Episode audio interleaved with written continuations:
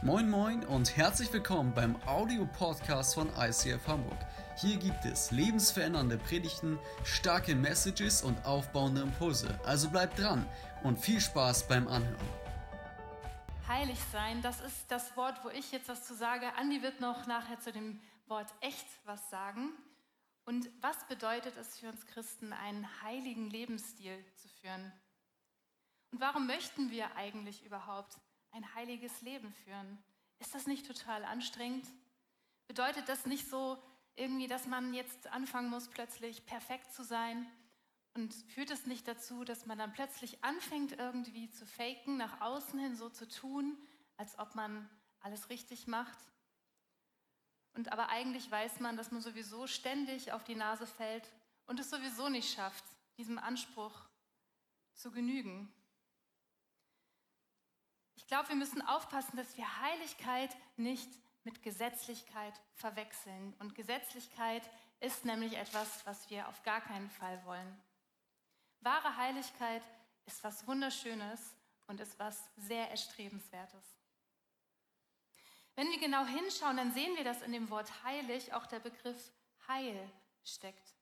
Und das war unter anderem auch eine seiner ursprünglichen Bedeutungen. Wenn wir nämlich ins Altnordische schauen, da sehen wir unter diesem Begriff gesund oder unversehrt. Und das ist auch wirklich so. Ein heiliger Lebensstil, so wie Gott sich das gedacht hat, führt zu Heil und führt zu Gesundheit. Das ist das, was Gott sich für dein und für mein Leben wünscht. Er wünscht sich, dass wir ein gesundes Leben haben können. Gott wünscht sich, dass es uns gut geht. Warum? Weil er unser liebender Vater ist und weil er immer das Interesse hat, dass es uns gut geht. Er wünscht sich, dass wir ihn besser kennenlernen können und dass wir ihm ähnlicher werden dürfen. Wenn wir uns nochmal daran erinnern, welchen Auftrag wir als Christen haben, dann ist es der, dass wir Gott von ganzem Herzen lieben sollen und unseren Nächsten wie uns selbst. Matthäus 22 steht, Jesus antwortete ihm, du sollst den Herrn, deinen Gott, lieben von ganzem Herzen, mit ganzer Hingabe und mit deinem ganzen Verstand. Das ist das erste und wichtigste Gebot. Ebenso wichtig ist aber ein zweites. Liebe deinen Mitmenschen wie dich selbst. Alle anderen Gebote und alle Forderungen der Propheten sind in diesen beiden Geboten enthalten. Das bedeutet, wenn wir Gott lieben und unsere Nächsten lieben und uns selbst lieben, machen wir schon sehr viel richtig. Warum? Weil wir dann ein heiliges und ein gesundes Leben führen, wie es Gott gefällt. Und Gott uns in der Bibel verspricht, dass ein Leben, das wir nach seinem Willen leben, zu einem guten Leben führt. Ein Leben, das unter dem Schutz Gottes steht. Und ich habe letzte Woche einen Bibelvers gelesen und ich dachte, der passt ganz gut zu, heu zu heute. Und er steht in Lukas 6, da steht, wisst ihr, mit wem ich einen Menschen vergleiche, der zu mir kommt, meine Worte hört und danach handelt? Er ist wie ein Mann, der sich ein Haus bauen wollte. Zuerst hob er eine tiefe Baugrube aus, dann legte er die Fundamente seines Hauses auf felsigen Grund. Als aber ein Hochwasser kam und die Fluten gegen das Haus brandeten, konnten sie keinen Schaden anrichten, denn das Haus war gut und stabil gebaut. Wer sich meine Worte allerdings nur anhört und nicht danach lebt, der ist wie einer, der auf das Fundament verzichtet und sein Haus direkt auf die Erde baut. Bei einem Hochwasser unterspülen die Fluten sein Haus und es wird mit einem Mal einstürzen. Kein Stein wird auf dem anderen bleiben. Das heißt, wenn wir das, was Gott uns aufs Herz legt, tun, nicht nur hören, sondern auch umsetzen, dann sind wir wie der Mann, der sein Haus auf einen felsigen, baut, ähm, felsigen, sein Haus auf einen felsigen Grund baut.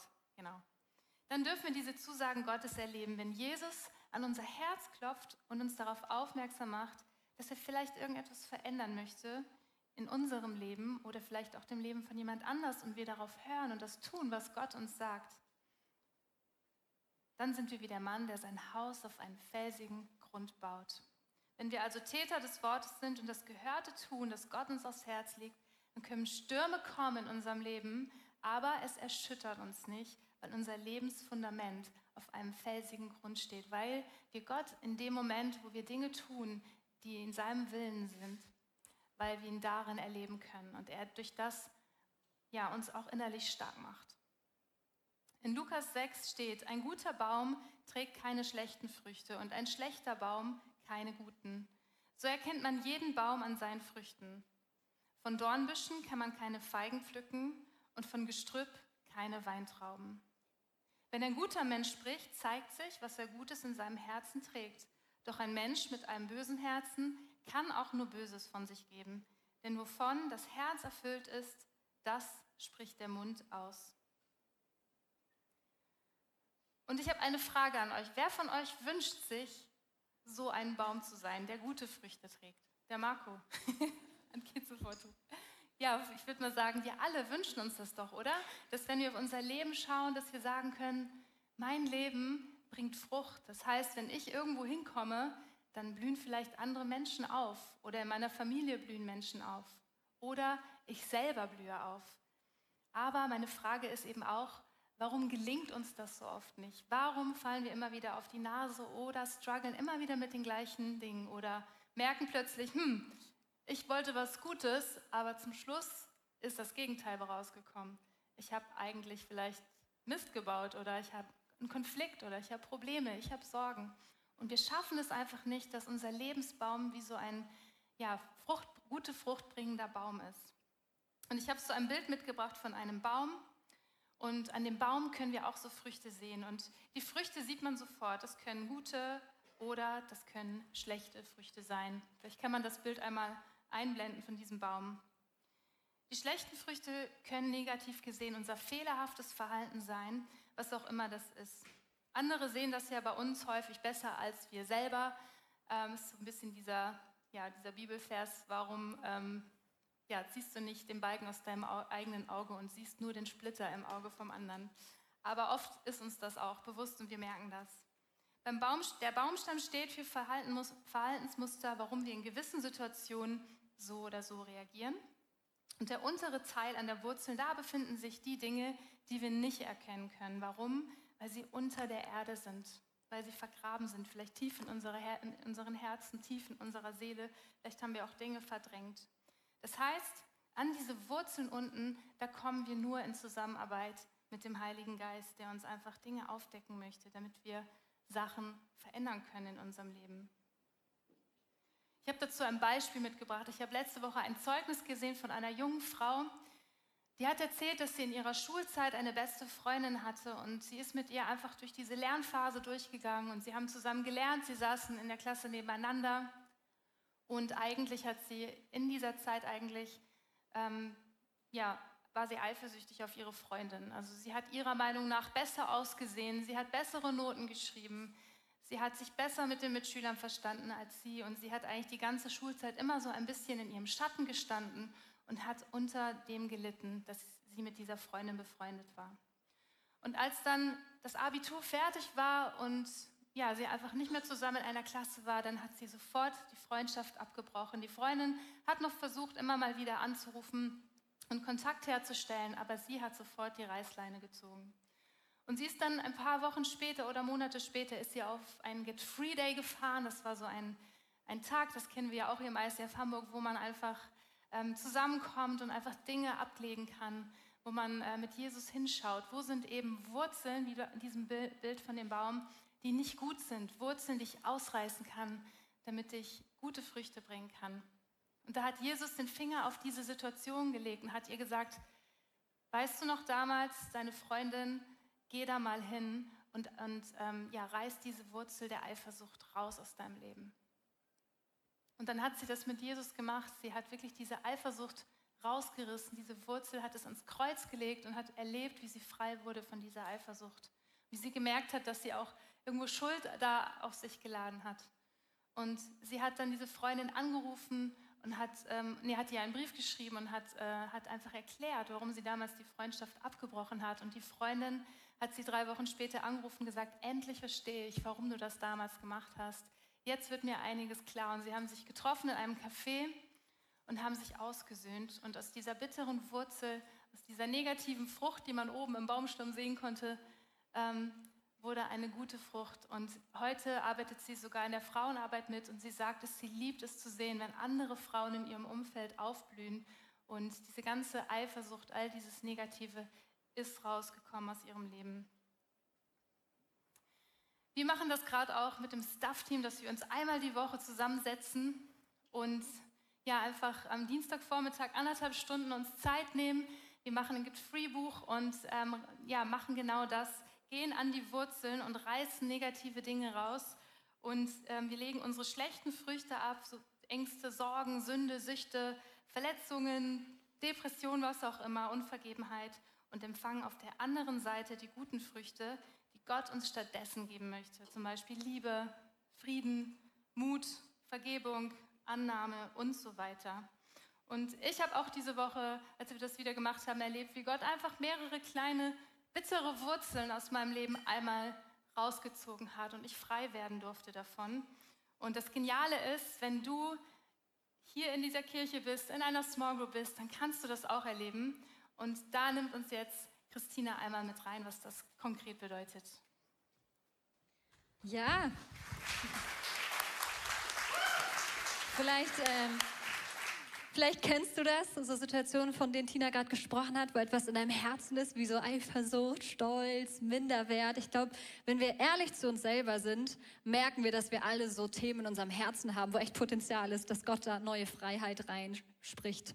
Ähm, vielleicht kennst du es auch, wenn dich jemand verletzt hat ähm, und es dir echt schwerfällt zu vergeben oder loszulassen. Oder du merkst bei diesem ganzen Thema Heiligkeit, denkst du eigentlich nur so, Hilfe, wo soll ich denn da anfangen? Ich weiß gar nicht, wie ich überhaupt meine ganzen Struggles sortiert bekommen soll, wo ich da starten soll. Und genau das, äh, dafür wollen wir uns Zeit nehmen und dafür wollen wir dir vor allem einen, einen Ort und Raum und Zeit geben, wo du so Themen anschauen kannst. Ähm, und das Ganze nennt sich Get Free in Groups. Viele von euch kennen bisher vielleicht unseren Get Free Day, wo man so einen Tag hingehen kann. Auch dazu eine herzliche Einladung. Am 6.4. haben wir den nächsten. Aber wir möchten das Ganze auch reinbringen in unsere Small Groups. Das heißt, wir werden ganz konkret, par parallel zu unserer nächsten Predigtreihe, wo es auch um das ganze Thema Vergebung geht, wollen wir ab dem 10.3. euch die Möglichkeit geben, als Small Group an Get Free in Groups teilzunehmen. Das sieht dann ganz praktisch so aus, dass jeder von euch ähm, so ein Buch bekommt, wo ihr unter der Woche Zeit mit Gott verbringen könnt, über Sachen reflektieren könnt und dann für euren Small Group Abend zusammenkommt und diese Themen vor Gott bringt. Das heißt, wenn du in einer Small Group bist, herzliche Einladung, sei da unbedingt am Start, verpasst nicht diese Chance, in neue Freiheit zu kommen und ihr müsstet euch als Small Group einmal absprechen, wer euch anmeldet auf der Homepage. Ähm, und falls du keine Small Group hast, sei einfach beim nächsten Get Free Day mit am Start. Wir freuen uns total, echt als Church in dieses Thema reinzugehen und echt zu schauen, wo Gott an unsere Wurzeln geht und uns echt hineinführt in neue Freiheit. Yes. So Danke, Christina. Es ist wirklich genial. Wir machen das gerade als Staff-Team. Wir haben es auch schon mit unserer Small Group ausprobiert. Äh, wir haben so gesagt, wir machen so ein paar Testläufe. Und es ist wirklich so faszinierend, was da zum Teil freigesetzt wird. Der eine oder andere denkt, ja, bei mir ist doch alles gut, ich bin heilig. Und es ist so spannend, wenn du einfach mal dich so ins Licht von Gott hineinstellen lässt, was dann manchmal für Dinge auch frei gesetzt werden. Ich habe eine Sache Gott hingehalten, als ich dieses Buch gestartet habe zu studieren und mit Jesus zu bearbeiten. Und ich habe gesagt, hey, ich stelle bei mir Frucht oft fest, dass es mir schwerfällt, in gewissen Gesprächen auch mal konfrontativ zu sein oder was anzusprechen, was vielleicht nicht gut läuft. Dann habe ich oft so eine Harmoniesucht. Wer kennt das? Harmoniesucht? Oh ja. Ähm, und ähm, habe das Jesus hingehalten und gesagt, hey, mich, mich limitiert das in meinen Beziehungen, bei, auf der Arbeit und so weiter und so fort. Und ich habe gesagt, Gott, ich wünsche mir, dass ich einen Durchbruch erlebe in diesem Bereich. Und dann ein paar Wochen später habe ich mitten auf der Arbeit plötzlich eine Szene vor meinem inneren Auge gesehen, über die ich ganz viele Jahre nicht mehr nachgedacht habe, sogar nicht mehr mich daran erinnern konnte. In dem Moment sah ich sie plötzlich, einen Moment in meiner Kindheit, so angehender Teenager, der mir wahnsinnig peinlich war. Ich wurde so vor all meinen Freunden einmal so richtig gedemütigt und dieses Erlebnis poppte ganz kurz vor meinem inneren Auge auf. Und dann merkte ich, hey Moment, ich bete gerade, dass Gott mir zeigt, woher das kommt, ich glaube, ich muss Jesus fragen, warum ich diese Szene plötzlich vor meinem inneren Auge gesehen habe. Ich habe mir im Urlaub Zeit genommen, mein Get-Free-Buch aufgeschlagen, habe Gott gefragt, okay, ist da irgendwas vielleicht passiert, was mein Leben bis heute beeinflusst? Und siehe da, so länger ich mit Jesus darüber geredet hatte, umso mehr merkte ich, dass da wie so eine Furcht in mein Leben gekommen ist, durch dieses negative Erlebnis meine Meinung offen zu sagen, vielleicht auch mal frech und ein bisschen konfrontativ zu sein. Ich merkte plötzlich, wie dieses Erlebnis so ganz tief wie Wurzeln in mir geschlummert haben und ich nicht gemerkt habe, dass das die ganze Zeit meine Art zu leben und mit Konflikten umzugehen noch beeinflusst. Ich durfte Jesus um Vergebung bitten für diese Lebensglüge, die ich geglaubt habe. Ich habe ihm aber auch seine Kraft in Anspruch genommen, um den Leuten zu vergeben, die mir dort Unrecht getan haben. Und seit dieser Gebetszeit, die ziemlich intensiv war, merke ich plötzlich, wie sich bei mir etwas verändert. Also das mal als ein weiteres praktisches Beispiel, wie so ein Heiligungsmoment ganz praktisch in deinem Leben aussehen kann.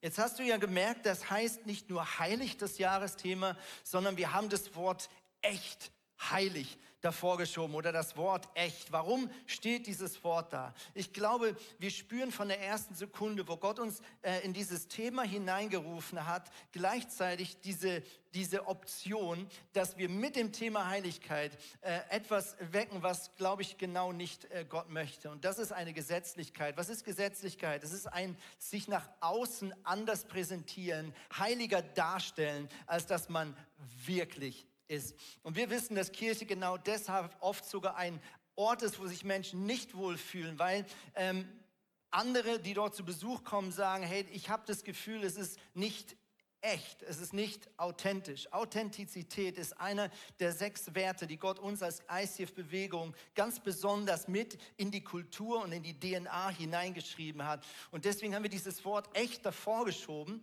Und ich möchte mit einer Geschichte dort hineingehen, die viele ein bisschen beklemmend finden. Erst recht, wenn sie im Neuen Testament steht. Es ist die Geschichte von Hananias und Saphiras. Ganz zu Beginn äh, des Neuen Testaments. Leute kommen zum Glauben. Es ist so eine richtige Gnadenwelle am Abgehen. Die Kirche explodiert förmlich. Tag für Tag kommen Hunderte und Tausende zum Glauben. Und mitten dort drin finden wir eine Geschichte, die ist richtig unangenehm. Ja, das sind Geschäftsleute, Hananias und Sapphira, und sie bekommen aufs Herz gelegt, ein Grundstück zu verkaufen und den Erlös der Kirche zu geben, um diese Kirche zu stärken. Und wahrscheinlich haben sie das schon kommuniziert, aber an dem Tag, wo sie das Geld, die Summe zur Kirchenleitung bringen wollten, da gab es ja noch kein PayPal und Überweisung, da hat in ihnen so eine Idee, hm, sie haben irgendwie A und B zusammengerechnet und da kam plötzlich so die Überlegung,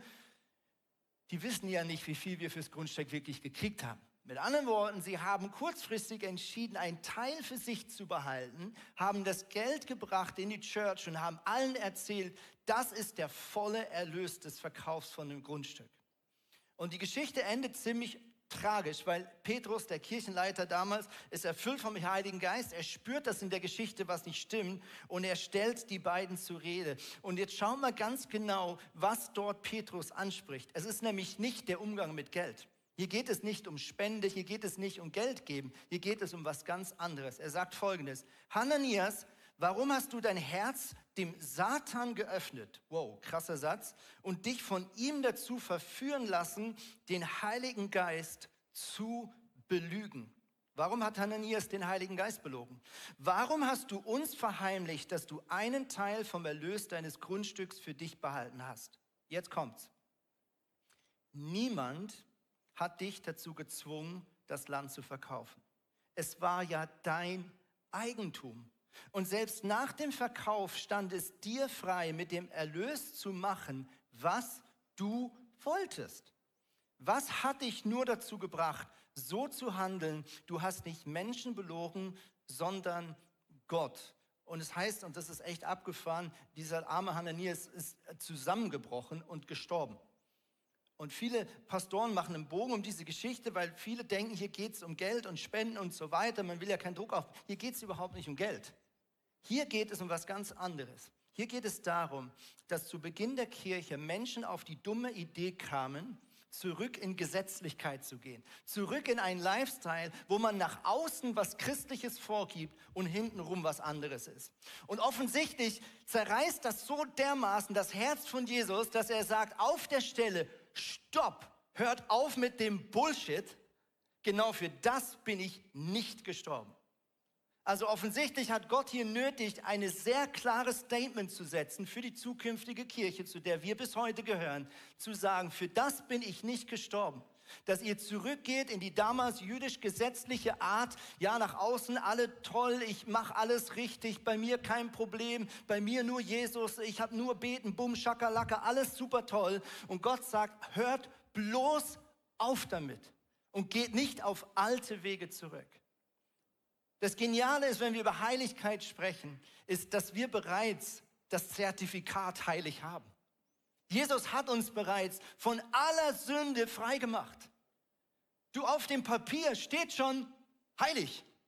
Und jetzt muss nur noch und darf das, was wir schon sind, darf jetzt werden. Das, was Gott uns schon bestimmt hat und über uns ausgesprochen hat, zu dem dürfen wir jetzt immer mehr werden. Dieser Jesus, der uns erobert hat, der nimmt jetzt Land ein und er sagt, hey, wir müssen über das reden, wir müssen das anpacken. Und du hast hier noch Dinge, die nicht so sind, wie ich sie mir gedacht habe. Hier ist ein Meister am Werk, der sich die Ärmel hochkrempelt und sagt, ich will dein Leben frei machen, göttlich machen, Jesus Christus ähnlicher machen. Also Heiligkeit bedeutet nicht, dass wir jetzt tausend neue Regeln einführen und nach außen alle so tun, als ob alles gut ist. Nein, es bedeutet genau das Gegenteil. Wir wollen ehrlich werden miteinander.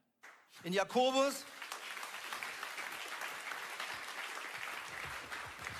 In Jakobus 5 steht ein krasser Vers und der hat ganz viel mit dieser Get-Free-Kultur, von der wir immer wieder reden, zu tun. Da sagt er folgendes, darum bekennt einander eure Sünden und betet füreinander.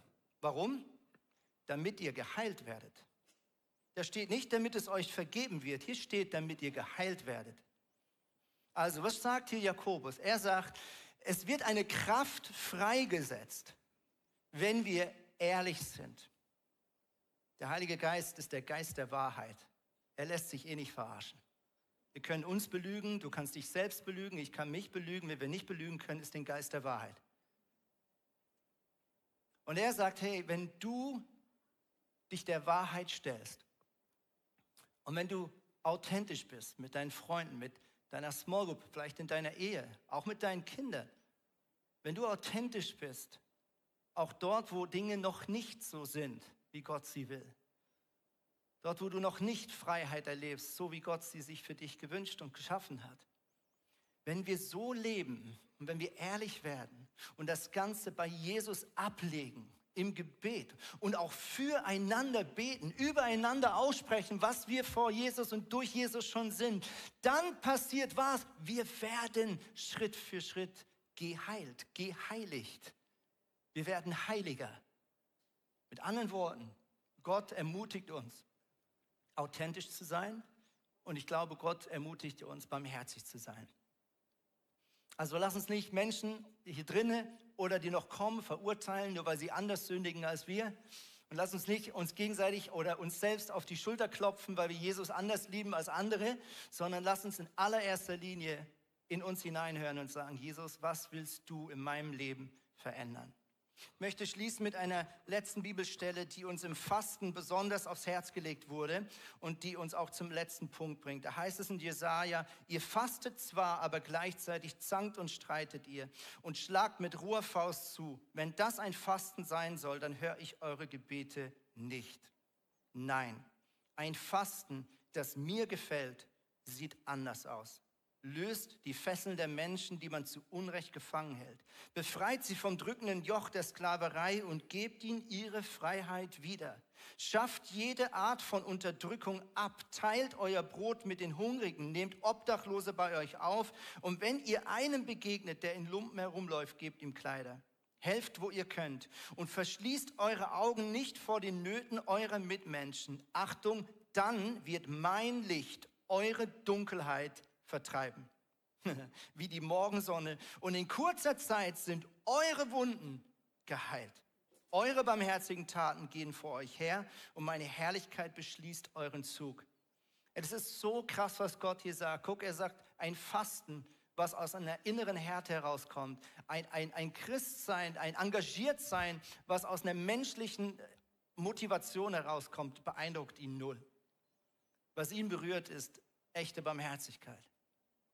Und es das heißt, wenn wir Verantwortung übernehmen für die Nöte anderer Menschen, von uns wegschauen und für andere Leute da sind, dann werden wir geheilt. Dann kommt Gottes Herrlichkeit in unser Leben. Wer gibt, bekommt. Wer gibt, bekommt. Was für eine geniale Einladung. Ich freue mich, dass Steffi uns jetzt mitnimmt in einen letzten Punkt, was das für uns als Kirche auch bedeuten kann. Ja, wir als Social Care Team, wir möchten offene Augen, offene Ohren und offene Herzen für die Menschen um uns herum haben.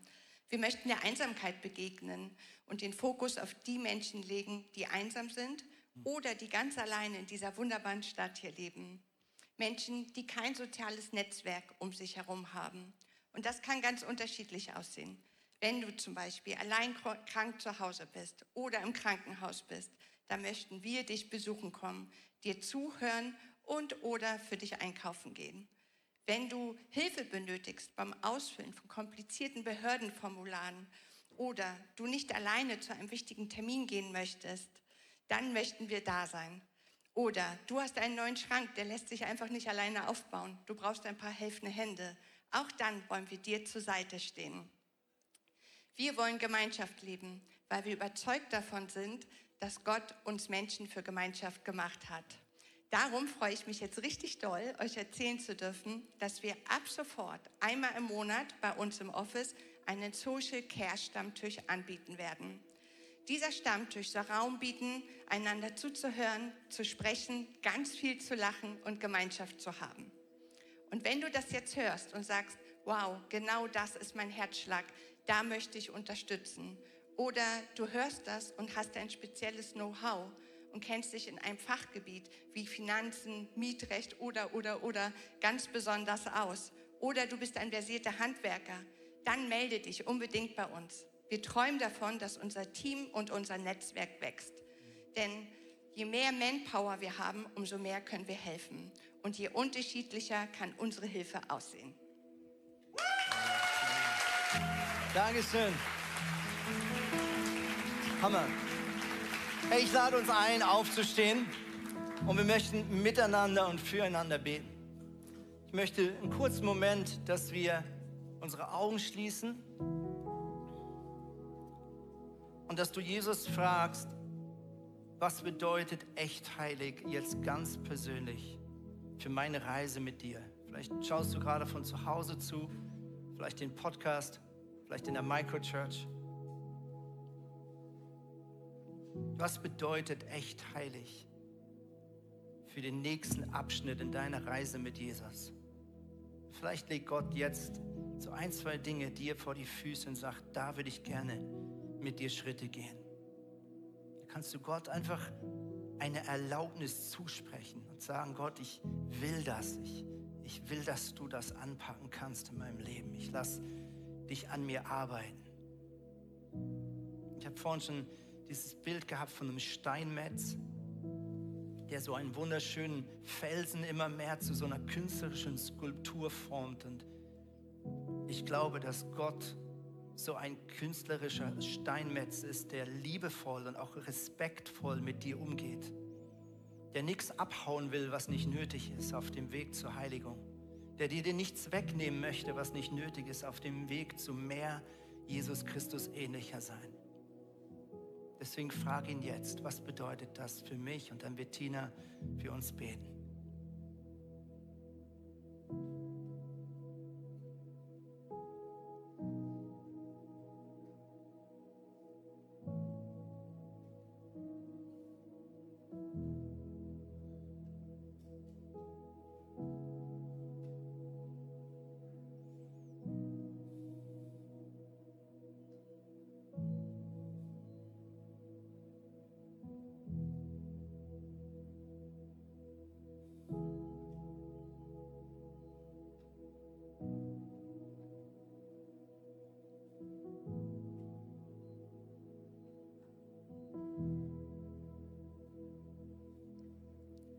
Bevor ich bete, habe ich noch einen Eindruck, ähm, dass eine Frau heute hier ist, eine junge Frau.